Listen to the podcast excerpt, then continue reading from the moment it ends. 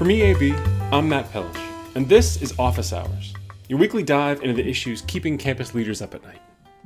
In the early part of the COVID pandemic, all schools, big, small, public, private, they all found themselves in crisis mode, as they were quickly altering their course in these very uncharted waters.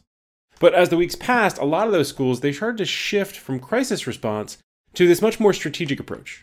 And with it came some mistakes. On today's episode, we welcome back two familiar EAB voices. We've got Carla Hickman and Melanie Ho with us to walk us through the biggest mistakes to avoid when designing the COVID 19 strategy. They'll talk about some of the, the near term cuts that are sabotaging the long term aspirations. They're going to give us a few suggestions on where they think leaders should be preparing for the fall. And finally, they're going to talk about the missed opportunity we've seen when schools don't seek some of the brightest minds on campus for help their own faculty. Thanks for listening and welcome to Office Hours with EAB.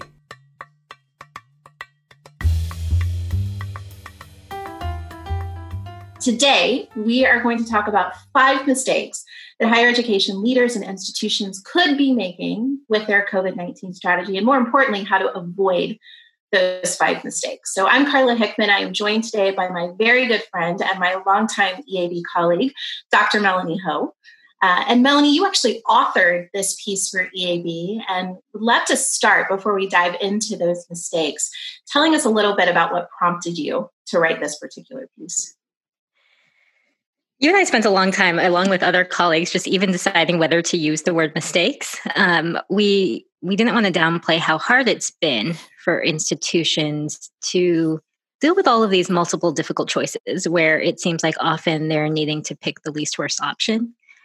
At the same time, I think as our team was having, I think we counted about a thousand conversations with college and university leaders just in the month of April alone. And uh, we didn't do the count for May, but I would guess it was it would be about similar. As we did so, I think what we kept thinking was that as colleges and universities are so focused on the litany of operational details that need to be figured out for the fall and beyond. The urgent is really crowding out time for the important, for longer term strategy. And our worry was that if we were to look back uh, from the crystal ball of history, say a year from now or two years from now, there might be a number of areas where schools would look back and have a lot of regrets. Uh, regrets of things that they could have done that might have made the difference between bouncing back as quickly as possible um, and not. I've heard you say before that this crisis is different than others higher education leaders may have experienced across their careers. And one reason that is the case is because there's this uncertain timeline. I think that connects with the impulse to want to just weather it, just get through the immediate boom, and then we can do strategy at a later date. But one of the biggest mistakes you've identified, I think we've all identified in our work, is that you cannot let this crisis response um, in fact, this is mistake number one. You can't let that response crowd out the attention for those bolder moves um, that you're going to need to recover, uh, to end up at the end of the day, maybe a year from now, maybe three years from now, in a stronger position than you were before. Um, talk a little bit more about this extended crisis playbook and how's that been playing out for the university and college leadership teams you've talked with? In a typical crisis, we think of there being a boom followed by crisis response and then recovery and then ultimately resiliency trying to figure out how to be stronger on the other side. This crisis due to the extended nature due to the fact that there is no clear endpoint is different. There's not just boom after boom after boom but we can't afford to go through that cycle of response recovery before we get to resiliency. We've got to figure out how to deal with the after even while we're still extremely focused on the now I think one of the ways that I can imagine for any leadership team um, to be able to do that. So, how do you balance response and recovery simultaneously? I think the first is to remember that much of what we're experiencing right now, COVID has really just served as a catalyst for trends that were already impacting higher education, already impacting our students, our finances, our institutional um, curricula. And it's recognizing that those trends now have accelerated um, but that we still did have solutions. We had ideas. We were um, likely working on a strategic plan that was at least directionally correct. So it's going back to that and pivoting it for this moment, reprioritizing your efforts, uh, but realizing that many of the things that you were working on in February, they're still true today. It's just that you've got a shorter timeline in which to make progress against them. One meme I've seen going around social media is uh, jokes around the word unprecedented and how often the word unprecedented is being used right now. And uh, it's not a joke. This is an unprecedented moment. But what I think is interesting is that even before COVID, higher education was talking about how we were facing this unprecedented moment. And schools were trying to figure out where do they need to make bolder swings? Where do they need to make more difficult choices? And so for a lot of colleges and universities, the conversations they were needing to have, they actually were already having before the crisis. It's just that our timeline has accelerated. I think it's also um, reminding people that your executive leadership team has likely been very much in the weeds, and we've been calling it firefighting. So you're answering the hundreds of questions, you're making difficult decisions. Uh, the institutions that are, in my opinion, doing some of the best work in the midst of the crisis. They're the ones that are actually extending those leadership and crisis management principles and responsibilities much further down and deeper into the organization, um, enfranchising their faculty in particular in the conversations that need to be had and the tough trade offs that most campuses are going to face. I think one of the mistakes that's connected to this this idea that you can respond and then recover later is not realizing that every corner of your campus is wearing a crisis management hat right now. We're all personally affected by COVID 19, uh, but we're also professionally affected. And so, using those resources, getting them involved in your tabletop discussions, get them involved in your scenario planning. Um, certainly, there are great ideas, but their input, I think, is also going to be critical for you to be able to move quickly enough um, as we head into this next academic year. Yeah, I think that's a great observation because in a crisis, especially with as much ambiguity as this one has, there can be a tendency for the senior most team to hold decisions even more closely and even tighter. Things are moving so quickly. There's so much uncertainty. It can feel harder to bring in a broader group of stakeholders, but actually, there's no time that's more important to do so. And that's not just because the number of details, both operational and strategic, that need to be figured out simply just require more folks. Um, but as you mentioned, this crisis is impacting every single corner of the campus. We've been starting to do tabletop exercises, not just with the cabinet, which is something EAB has done often to help institutions with emergency response. But many cabinets have said to us, actually, we need to train the next level down and the next level down below that in that kind of emergency response. So if that's mistake number one, and, and I will say to folks, we are we are going to go through these five mistakes today, but Melanie has written a fantastic article. We will link to it so that everyone can go read the full article in depth. That is certainly worth um, that investment. And of course, we're always here to want to talk one on one with you. But I actually think that point about expanding the definition of your crisis response team, recognizing it touches all corners of campus, it will help you navigate um, what we've outlined as mistakes two, three, four, and five because these are the core decisions and the new investments institutions will need to make where you're going to need the help. You're going to need the help of the faculty, your student leaders, certainly all of the members of your staff and your administration if you're going to make progress and avoid these five. So Melanie, let's let's talk a little bit about mistake number two. It's certainly been top of mind for leadership teams as they're thinking about uh, repopulating campus in the fall. Uh, I am now saying repopulating campus because um, as I think I noted on an earlier episode, campus is open. it may not be open physically for people to to walk its its quad, but um, repopulating. So mistake number two says, assuming there is any scenario when we look into this next academic year, moving into the fall, that will not require enhancing digital capabilities significantly in order to safeguard student success. Tell us a little bit about this mistake. What are people getting wrong? EAB is getting a lot of questions from colleges and universities about repopulating from a campus point of view thinking about all of the operational details you need to figure out testing ppe uh, plexiglass for example. And what we've noticed is there's so much conversation about that that even though for most campuses a good number of courses if not all have to have some kind of remote analog the transition to remote instruction in the spring was a difficult one. And I think through that, though, institutions started to realize a few things. One, the areas where they need to invest further in digital capabilities in order to provide more student services, in order to help with student success. Another is that there are some surprise benefits of remote instruction. This is something we've also written about, that there are ways that education can benefit from, for example, the power of asynchronous discussion boards to allow for equity of participation, student voices that faculty had never heard before. They're now realizing how insightful some students are through discussion boards who never would have raised their hands in, in class.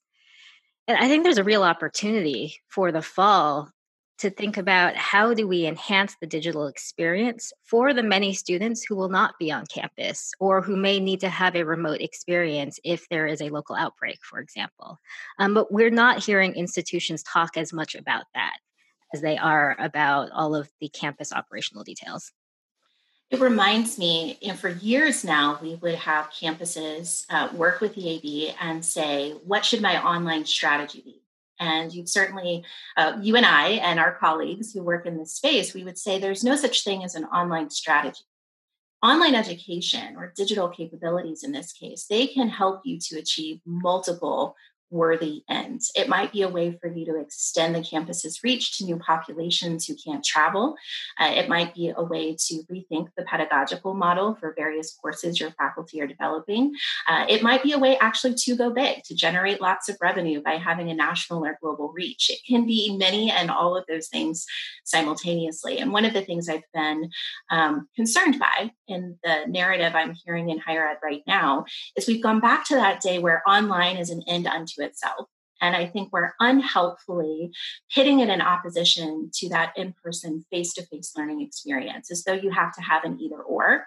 Um, I do believe that's a false dichotomy. And I think to our point earlier that COVID is sort of exposing trends that were already happening in higher ed. Students today, and I don't just mean Gen Z, I do mean millennials and Gen Xers and, and all of the student populations that are served.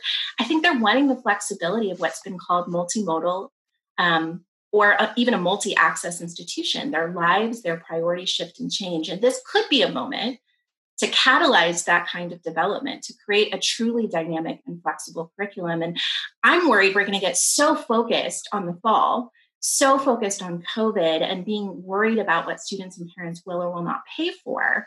Um, that we're going to miss this moment to really dynamically alter how we teach and how we reach different students. We've been talking a lot about eh, at EAB the different ways that higher education can learn from other industries. And the one that feels even more relevant now is journalism. There was an interesting piece in the Boston Globe about this a few weeks ago. That if you think about in the early days of how journalism respond was responding to digital, it was kind of this basic let's put a PDF online and that's it. And now if we think about news outlets, they have really found different ways to leverage the digital experience to think about how you can update folks in real time, how they use social media to create community and conversation around the news. And there are all of these benefits to being digital that far surpass some of what you can get through print in many, many ways. And that's something where I think higher education is still a little bit trapped in seeing digital as inherently inferior to mm-hmm. in person. And yeah, absolutely, there are many ways it is, but there are many ways where we could leverage those benefits. And you know, we're only talking about the classroom experience. Digital capabilities can help institutions to deliver the student services, the experiential moments that are also part of being a, a university or college student. So I don't want to say that this is only about classroom instruction. I think digital capabilities, whether it's COVID or just the way the world is moving, could actually enhance lots of ways that we want to support our students through their college journey. You mentioned it wasn't just Generation Z, and that makes me think of uh, the phrase Generation C. And I can't remember, is C connected or consumer? but it's the idea that there's these Uber generations that span all generations where we have an overall zeitgeist where folks are looking for that connectivity. It's funny, I hadn't heard that before. I had heard that Generation Z was being recalled Zoomers. So you have boomers and Zoomers. And and I thought, man, I was just getting used to Gen Z. Now I've got a new a new term of art I yeah. have to learn. um, so I think enhancing the digital capabilities that also is going to require some investment dollars. So it isn't just about cost cutting, and that takes me, I think, to your third mistake, which is another where I've been spending a lot of time, and that's that some campuses um, they are following that Great Recession playbook a little bit too closely. Um, and when I say Great Recession playbook, um, what does that bring to mind for you? What do you think the Great Recession playbook was? Well, I take back. I remember you and I started at EAB right before the Great Recession, uh-huh. and uh-huh. I remember I remember the conversations we would have after we would talk to colleges and universities who would say, you know what, they were just going to muddle through it. Um, this was hard, this was tough, but they felt like they could muddle through the Great Recession. They'd figure out a few places to raise costs, maybe start a few new programs, but there wasn't the sense of needing to do anything different so I think that's um, comparison number one. I would say is because of all of the challenges that we were already facing before COVID, the unprecedented. I'll use that word even if it seems overused now. The unprecedented challenges. This is different from that. I think this is also different in a few other ways. There's the speed at which it's descended. Uh, there's uh-huh. the impact that will have on student and family ability and willingness to pay. After the last Great Recession, we saw all of that data on underemployment, on unemployment of millennials. We at EAB have talked a lot about the lost class. And in the intervening decade, you think about just the perception of colleges and universities and how much public confidence in higher ed has really declined. And so now we're hitting a new recession at, a, at, a, at that period, at that period where a lot of the faith the public had in higher education has really dissipated across the last decade. I think it's also, I do very much remember those early days of EAB. And at the time, we were serving principally provost, uh, student affairs executives, chief business officers. And so they were cutting because there were budget numbers that they needed to hit, but they very quickly turned their attention to ways to generate additional revenue, new populations of students. Um, David Attis and I on an earlier episode here on Office Hours talked a little bit about why that's going to be so hard this go because those student populations, um, international students, really aren't an option right now.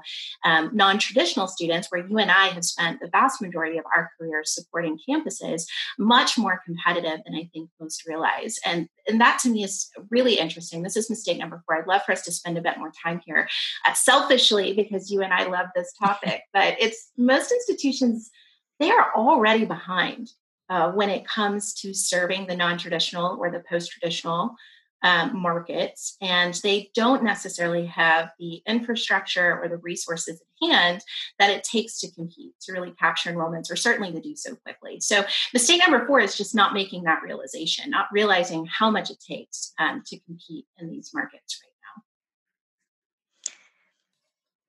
One thing we often hear from college and university leaders it, is that their boards are saying to them um, you know, maybe this is a moment where we can suddenly become an online powerhouse. I think a lot of what our research shows is how incredibly hard that is. One in five online graduate students attend one of seven institutions and three of those are nonprofit. Four of mm-hmm. them are are for profit, those institutions have built the kinds of capabilities, uh, marketing, recruiting, student services that are hard to replicate overnight. I think that's exactly right. And I do think that right now, in this moment, um, when you need to move very quickly, and you need to respond to these unforeseen shifts in what students are going to need and how the economy has moved. It is the institutions who aren't just new to the game, right? There are universities and colleges, two year institutions, four year institutions who, for 20 plus years, have been investing in marketing, in recruiting, in student services, in program development, and program planning disciplines, uh, who did manage to reserve some dollars to be able to invest in new launch. Um, they had that infrastructure already in place before COVID. Now, strategic reserves are likely getting swept right now. I realize that, but there are institutions out there who can get to market very quickly. They already have those market sensing capabilities. And whether it's one of those online giants that you talked about, who um, we could all quote and we all watch their advertisements, or it's just your regional competitor who's been at this for a while, right? And students recognize them and, and know they can trust them for a good online program. I think right now, those are the institutions that are going to be able to capitalize on the moment um, because they've already done the hard work of putting the investment in the infrastructure uh, into place. If you were one of those campuses, though, or even if you had some uh, portfolio of, of credentials, where would you, Melanie, where would you tell an institution to focus its efforts right now? If it were going to try to capture some of the working professional or adult market, what feels like a smarter investment? We've talked a lot about how to help displaced workers and how do we help them immediately? How do we think about their longer term career development? And a lot of that is going to be regionally dependent. I know that's something that that you and your team have worked a lot with colleges and universities on is how do we find the first cut of new opportunities depending on what's going on in your region? Exactly. So it's it's using that information. I think it's going to become even more hyper local and especially for the public institutions out there, they need to be part of the story of economic recovery. So, identifying what are the industries that have been hardest hit. Uh, our team here at EAB has been using some real time labor market data to understand uh, how has the composition of your local economy been either insulated from or most impacted by COVID 19. Um, so think of Florida Institution, who most of the folks around are in hospitality or in tourism or um, the restaurant industry, right? The composition of that economy has been much harder hit. So the kinds of credentials and experiences that those displaced workers are going to need for the recovery are going to look pretty different than, than maybe someone else. And really getting that level of specificity. If you don't have those capabilities already to really understand how employers and, and how the economy is shifting in real time, time, it really puts you at a disadvantage when it comes to new program development. Yeah, I think it, it can be hard to think of silver linings in a moment like this. But if you think about the history of any college or university, it's one of evolution along with the community it serves. I, I love to look at college and university histories whenever I go on a campus, and you see how different the institution has been, sometimes every decade, based on what was going on in its region. And this is a moment for higher education to really reclaim that sense of public good as as our regions are facing new challenges. How can we step up to that? How can we find the right offerings and the right services to be able to support our regional growth? And this might be a moment to remind people that when we say offerings, we don't just mean degrees. So I think it's really important to support your institution and your faculty in the development of non degree um, whether that be individual courses or boot camps or certificate programs. There's an incredibly rich ecosystem. And I've been really excited by conversations I've had lately where people are really getting down to like, what can we accomplish in a handful of hours that would teach someone a new skill that's valuable in this job market?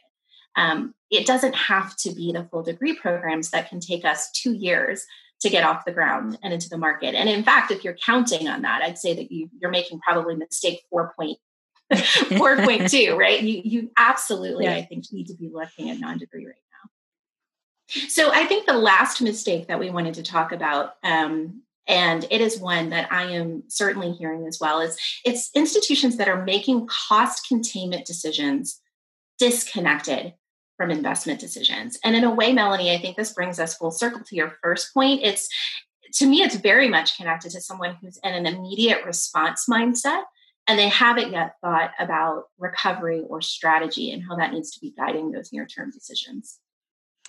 Yeah, I worry most about institutions who say to us that they're going to wait until the fall when things have calmed down to look at their strategic plans and to look mm-hmm. at whether they have the right strategic initiatives. Fall is too late.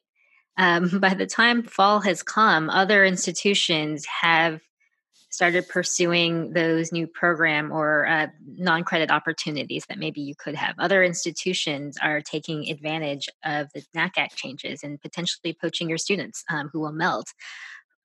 Fall is is too late, and I think one example of where you know, um, getting back to that, looking back from that crystal ball mm-hmm. of history in the future, where might students or where might institutions have regrets? I think one of them might be how they approach cost cutting. Um, what we see often is cost cutting decisions made separately from investment decisions. Oh, absolutely. Many schools will have to figure out where they need to look at cost reduction. But if you don't look at where you need to invest first, then you're in danger of cutting in the wrong places. Mm-hmm. And as, as we know, um, those who've listened to other episodes of Office Hours have, have heard our colleague Caitlin uh, Maloney, uh, lots of folks cut too deep and they cut too deeply in the wrong places. And post recession, the institutions who did that, they actually found that not only did the cost curve continue to grow, I think she says three years after the recession, uh, the slope of that line or the rate of increase had actually surpassed where institutions were before they did the cut in the first place. And that's because they cut too deep or they cut in the wrong places and they had to hire back often at a higher level. And, and so to me, that is indicative of what I am unfortunately hearing from some institutions that are feeling the pain of the moment, um, but they're not really connecting that to where they're trying to go. You're hearing a strange sound on my microphone. It's because my cat has decided to um, come up and befriend the microphone at this moment. See, I've been jealous. Everyone, uh, Melanie certainly knows that I have a miniature schnauzer named Schnitzel, who I talk about as though he is my coworker, and, and I guess he is right now. Um, but he has not made his presence known on any of my episodes so far. So one day, maybe Schnitzel will decide he wants. To. Oh yeah, well, Joey likes this podcast, Mike, a whole lot. I think that's the difference between cats and dogs, right? Schnitzel's not jumping up on the desk to say hello to the microphone. That's true. That is that is a big difference. So, our, our lovely animals aside, uh, so Melanie, I had asked you this actually in preparation, knowing we were going to have this chat today, but we outlined five mistakes here. Uh, there have been many conversations with university leadership teams since you first wrote the piece. Are there others? Are there other mistakes that higher ed needs to be avoiding as they plan their, their response strategy? I think it's probably been more clear in the last month the importance of making sure faculty voices are being incorporated into planning processes and uh, making sure there are, are clear communications with faculty. That does seem to be something that is missing in a lot of responses.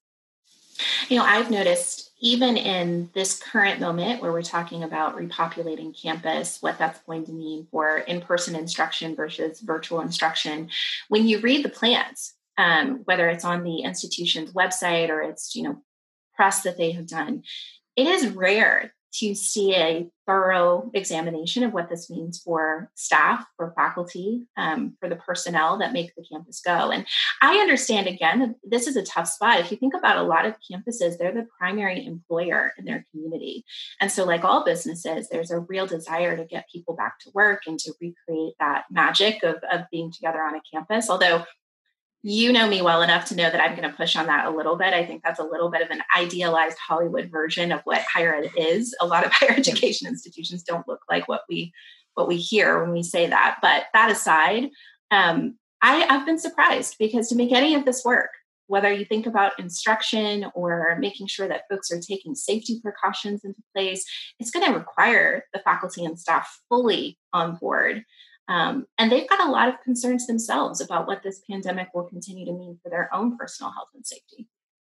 And a lot of ideas as well. I when we think back to the Great Recession, I remember being impressed by institutions who had realized that it helps to have faculty brains on difficult budget problems, for Good example. Mm-hmm. Yeah, if I were trying to solve one of the toughest crises of our lifetime. So I didn't say unprecedented, but close enough. of course, I'd want faculty, the disciplinary expertise, the ability to examine a problem from multiple angles. I mean, there's really, we've said before, there's no other um, place where you've got all of those perspectives and that much expertise co-located. So their ability to actually, you know, tackle a challenge is exactly who you want on your team. And they want to help. I think that it's and again, I know it's it's hard to bring in more voices when things are moving so quickly and when there is so much ambiguity, but especially as schools start getting deeper into where they need to pivot their strategies, into how to think about the future of their colleges and universities and how they come out stronger on the other side, absolutely need to bring in voices of campus stakeholders from faculty to students to alumni to staff uh, across the board the community. that's right. And I think engaging them, hopefully, in this moment, uh, that creates a way to engage them in a conversation about where the institution is going to go. you know, what is that broader vision? Um, we have said often at EAB, what's going to endure, right? How do you come out stronger? And uh, you know, we imagine there are going to be institutions that are going to make very bold um, pivots in this current moment. Um, I don't know that we know exactly what that's going to look like yet, but I'm excited to see where institutions go. And I think that you have a better chance of landing on something uh, if you've got those multiple perspectives around the table. I know a lot of folks at the EAB have, have heard me say this multiple times a day, um, but one of my favorite phrases to come out of just all of the COVID conversations comes from a, an, an, author named Greg Levoy. He wrote a book called Callings, and, and he talks about the unexpected entrance cues. Mm. Um, ideas that were previously unimaginable or, or didn't seem possible before COVID. Now there is a unique moment where they have that unexpected entrance cues. Those ideas can come in, those ideas can become real. And I, I think underlying all of this is schools making that time to focus on well it's it's not just fighting the next fire but who could mm-hmm. we become out of this i love that and i um i think that is a great call to action to end our conversation today so be thinking not only about how to avoid these mistakes and that six that we've now added to the list but also be looking for those entrance cues um, thinking bigger thinking bolder taking your institution and your community into new directions and um, I appreciate that very much. And again, we'll make sure that we've got the full article so that folks can read it in greater depth. And of course, it links to lots of other uh, EAB resources and research that we've mentioned across the time today. Uh, and uh, are wishing everybody the best of luck as you're navigating this, because we certainly don't want to minimize. Uh, we know there's big decisions to be made, and and uh, hope that in avoiding these five mistakes, you get to a place uh, of better strength where you're happy about where you're going.